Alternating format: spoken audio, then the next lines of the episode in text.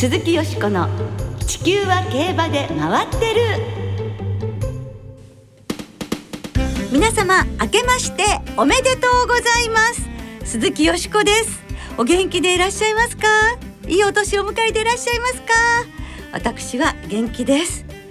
今年最初の放送となりますがこの番組「地球は競馬で回ってる」はおかげさまで10年目を迎えることができました。もうこれもひとえにリスナーの皆様のおかげでございます。もう本当に嬉しいです、えー、10年目も一生懸命頑張りますのでどうぞ皆様よろしくお付き合いのほどお願い申し上げます。2022年最初の番組なんですけれどもご一緒してくださるのは中野ライタアナウンサーです。明けましておめでとうございます。明けましておめでとうございます。中野ライタです。そして番組10年目おめでとうございます。おめでとうございます。また本当ね、はい、アナウンサーの皆さんはじめもスタッフの皆さんのおかげでもございます。どうも本当にありがとうございます。いやでも10年目になったっていう感じ、ええ、どどうですか？あります？いやなんか早かったな。本当に10年目っていう感じがありますよね。ね、ね、まだほらアナウンサーの皆さんの中には入社されてなかった方もいらっしゃるわけですし。ね。ね、うん、ライタさんとこのお子さんも本当に確実に成長してらっしゃるので やっぱりね、はい、10年という月が流れているんですけれども、はい、よくとリスナーの皆さんたちがねあの聞いてくださって本当にありがたいです。今年もねあのいい番組を届けられるようにみんなで頑張ってまいります、はい、よろしくお願いします。はい。それで中野さんは、はい、今年2022年はどんな年にしたいですか？今年ですか？私あの早期発見な年にしたいなと。まあ。いいことも悪いことも、えーうん、まあ悪い方は早めに目を摘んでおきたいし、はい、いい方は早めに気づいてよりよくできたらいいかなっていうはい、どうしたらそれができるかしら？どうしたらいいんですかね？それ今教えてください。いやいやいや私教えていただこうと思ったのに。それいいことですね。頑張りたいです。心がけるだけでもね。はいうん、ちなみによしこさんは？私はねやっぱり健康第一なんですけれども、うん、やはり一日も早いコロナの収束を祈りつつ当たり前のように競馬場へ行ける。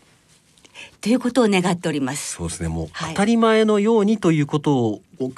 考えると、えー、もうすぐ丸2年なんですよね。そうですね。なんとか今年早くね、そういう時は来てほしいですよね。本当競馬場行きたいですね。この後は毎年恒例 JRA 後藤正幸理事長の新春インタビューをお届けいたします。どうぞお楽しみに。鈴木よしこの地球は競馬で回ってる。この番組は JRA 日本中央競馬会の提供でお送りします。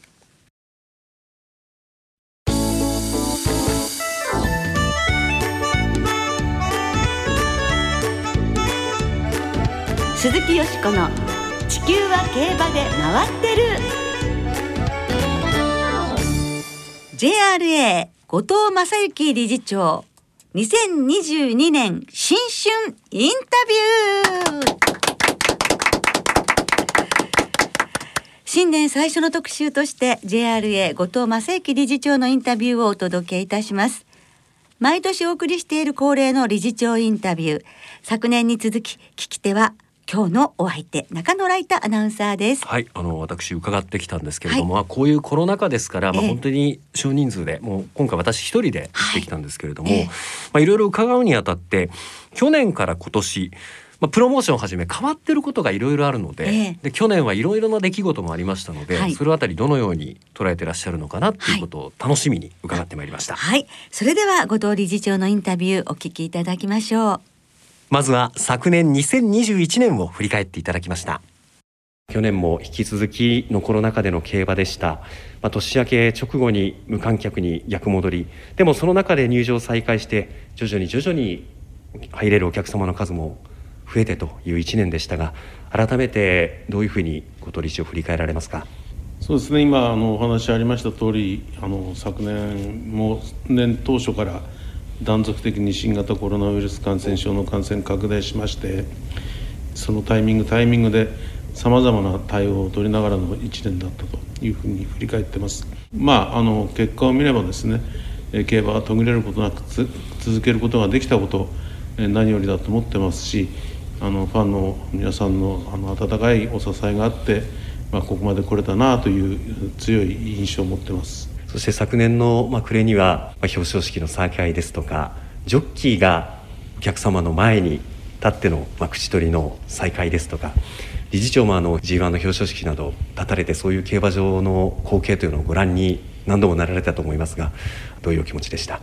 私自身もあの無観客といいますかお客様の入場をお断りしている間は競馬場への臨時を控えてましたので改めてやっぱり競馬場に足を運んでみてその目の前で低音が響くその競馬場の迫力ものすごく感じましたし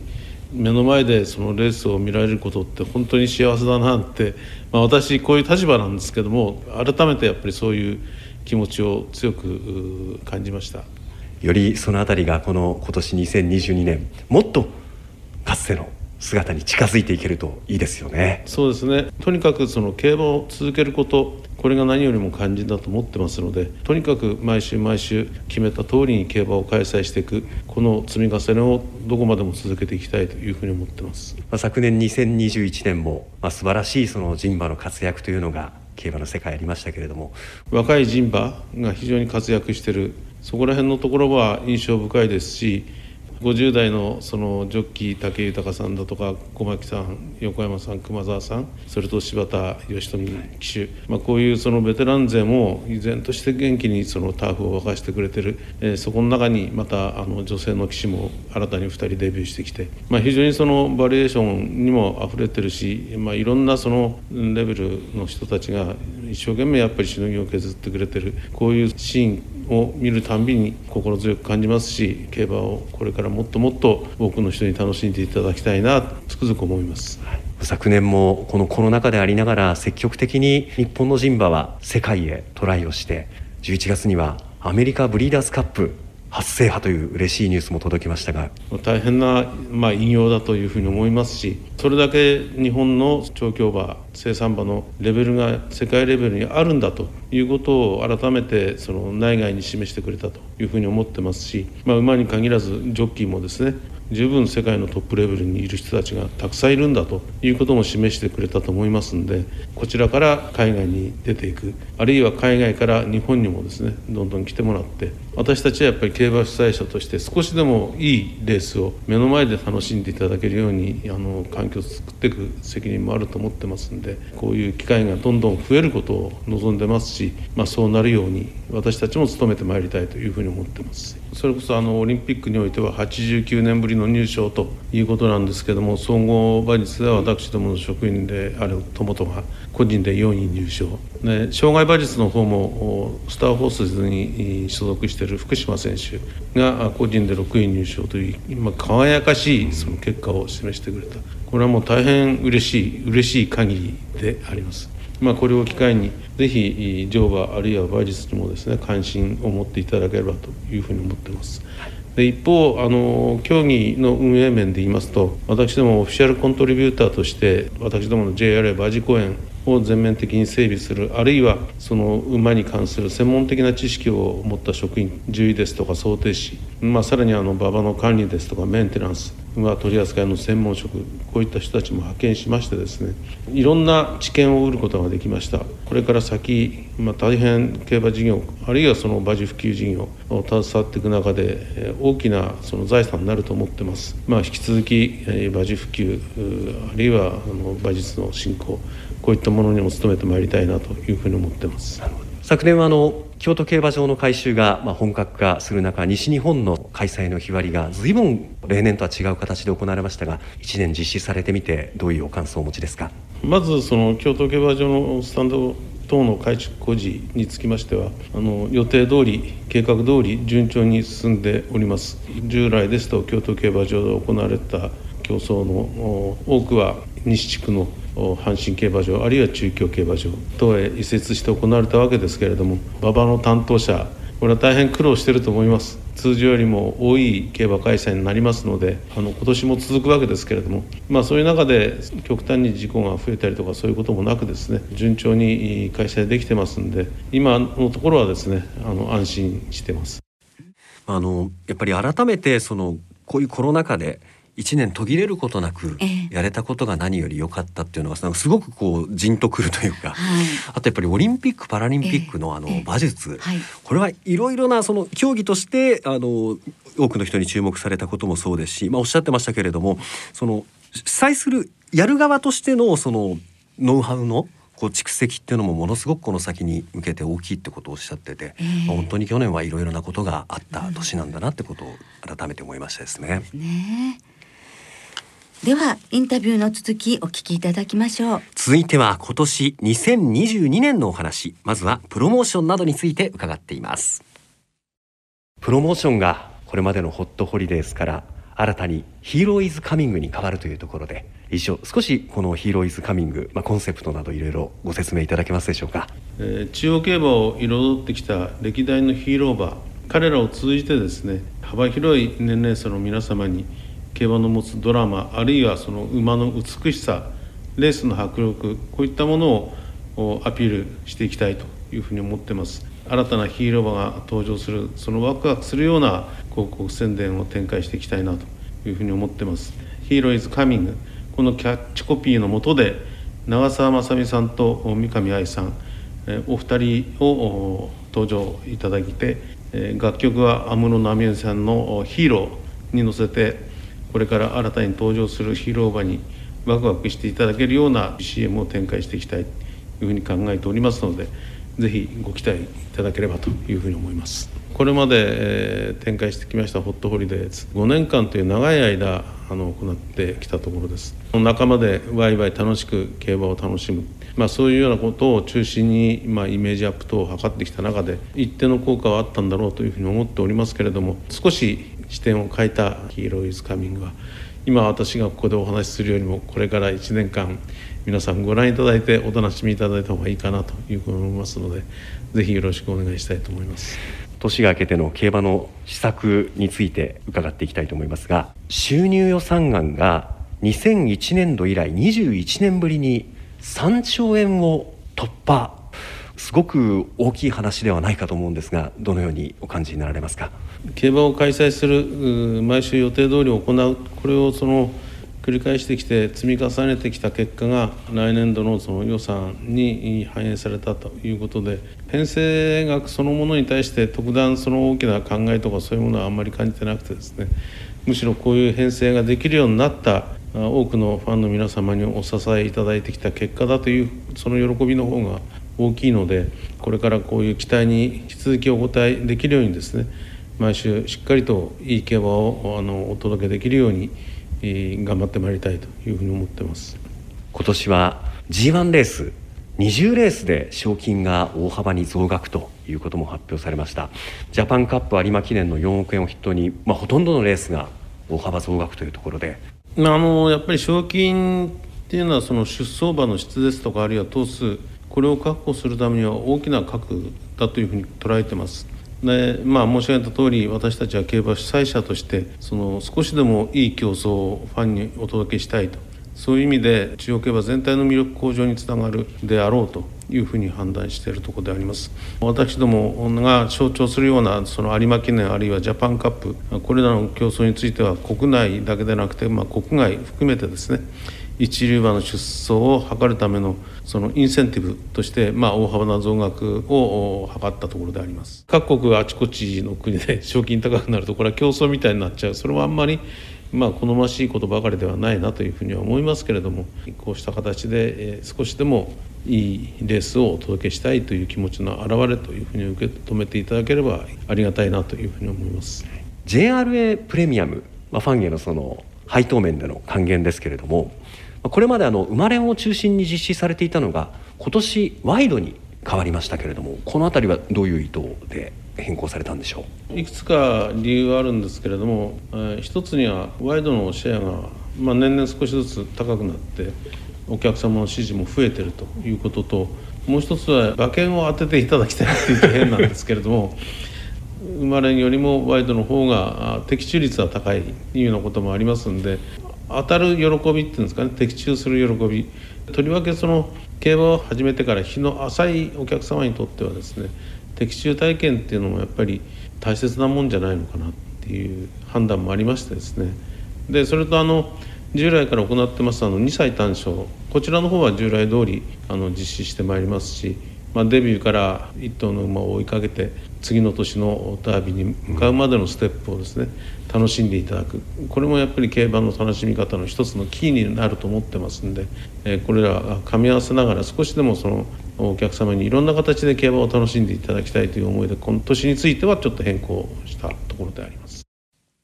はい、いろいろありますね。そうですね。うん、まああのビギナーじゃなくても当てたいですよね。そうですよね。当てる喜び味わいたいですよね。はい、ねねでも本当にその2歳の重賞でまたプレミアムで馬券を通して応援していくっていうことで次の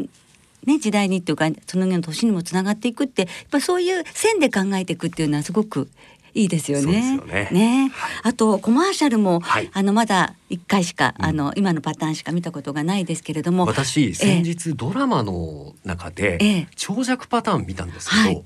すごいですよ。歴代の名馬たちが何頭もいろいろ出てきて、そうですか。見たんですよ。あ、えー、こういうことなんだってちょっと思いましたんで、え。ー、この後の展開楽しみに、ね、はいどんな馬がねどんな風に、うん、あの描かれるのか本当楽しみにしたいと思います。では最後ですね。はい後藤理事長にはさらにですね制度面での変更点などについて伺っています。参照クラスの出走馬決定方法をまあ、今回変更されるということでいろいろな面を少しずつまた改善してよりよくというところなんでしょうか。2019年に高級制度を廃止してから、まあ、参照クラスの在籍頭数が増えてきた、まあ、勝ち上がりで上に上がっていくわけですからその上のところで高級がなければ当然上のクラスの在籍頭数増えますんで、まあ、それに伴って競争数も増やしてきたところではあるんですけれども、まあ、より各馬がスムーズに出走できるように今回の出走馬の決定方法の見直しというところに至ったところであります。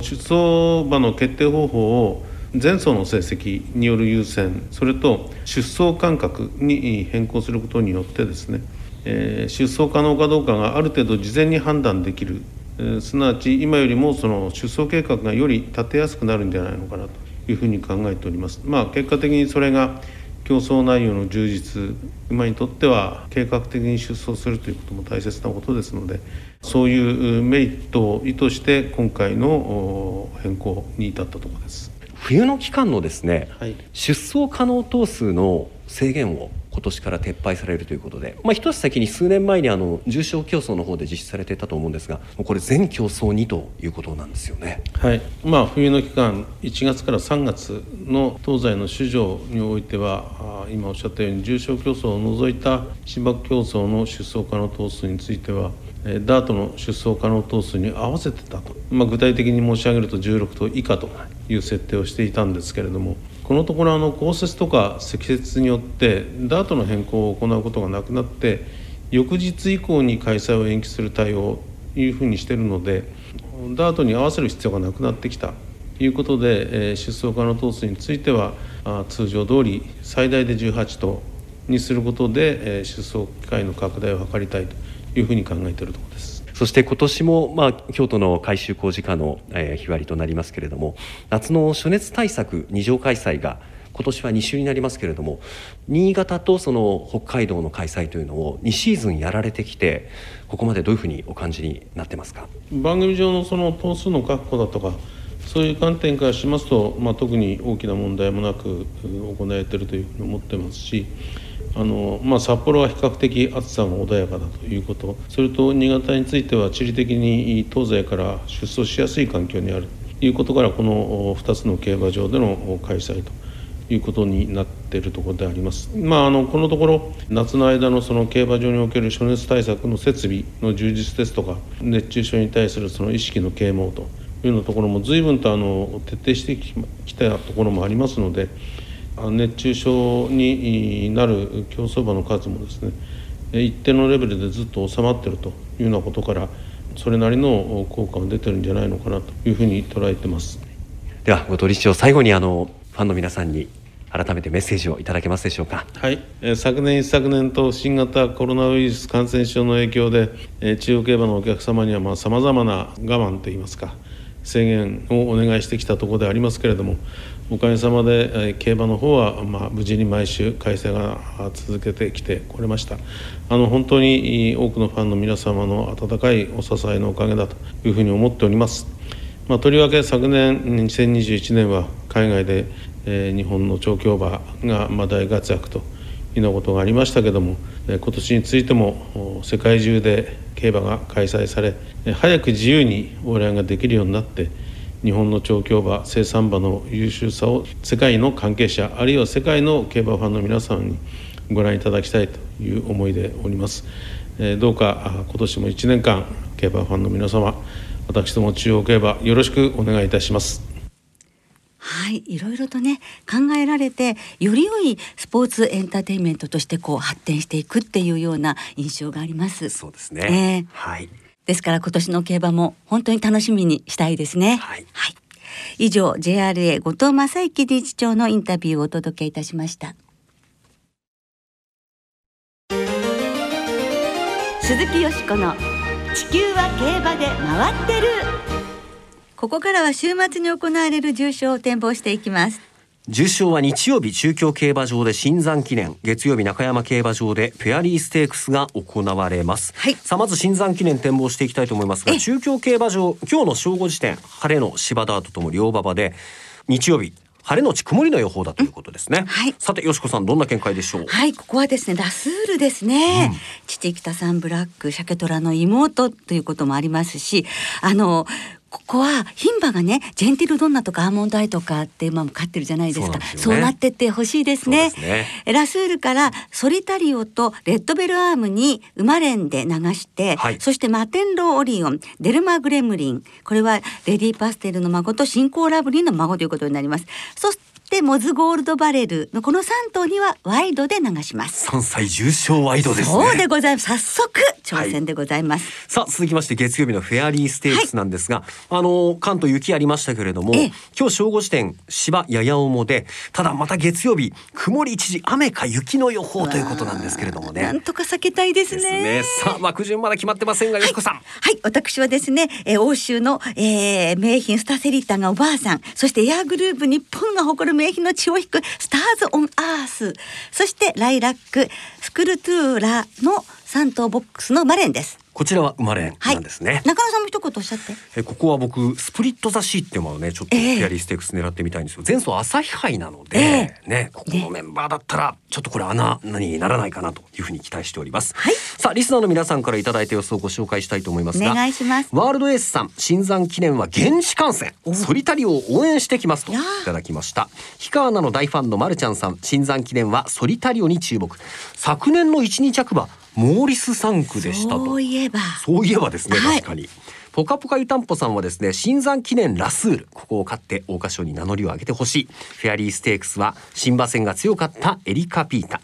大チャンスはホーさん。新山記念はデルマクレムリンとマテンローオリオン。フェアリーステークスはエリカピータということで。その他武田真美子さん江内さんゾータさん関谷うまいもんさん中堅さん平成生まれの薮くんさんいただいています。全部紹介できなくてすいません。本当に申し訳ございません。でもありがとうございますさあそしてですね肝臓の病気で立東トレーニングセンター診療所に入院していた2018年の日本ダービー馬ワグネリアンが5日水曜日に急死したことが6日木曜日友道調教師から発表されました、はい、このニュースを受けましてですね、えー、重症予想のメールとともにリサイタルさんゾータンさんオーサムエアプレーンさん他たくさんの皆さんからワグネリアンの死を悼むメッセージ頂戴しました。はい。まあ突然でしたしね。はい。でも忘れないでいるということが一番の供養だと思います。そうですよね、はいはい。なお、この番組はですね、金曜日のお昼過ぎに収録しています。その後発表されました出走取り消し機種の変更などについては、JRA のウェブサイトなどでご確認ください。よろしくお願いいたします。来週は日経新春杯、京成杯の展望を中心にお届けします。そして特集で1月の重賞思い出のレースをお送りします。お聞きの皆さんの予想、1月の思い出のレースもぜひ教えてくださいね。お待ちしています。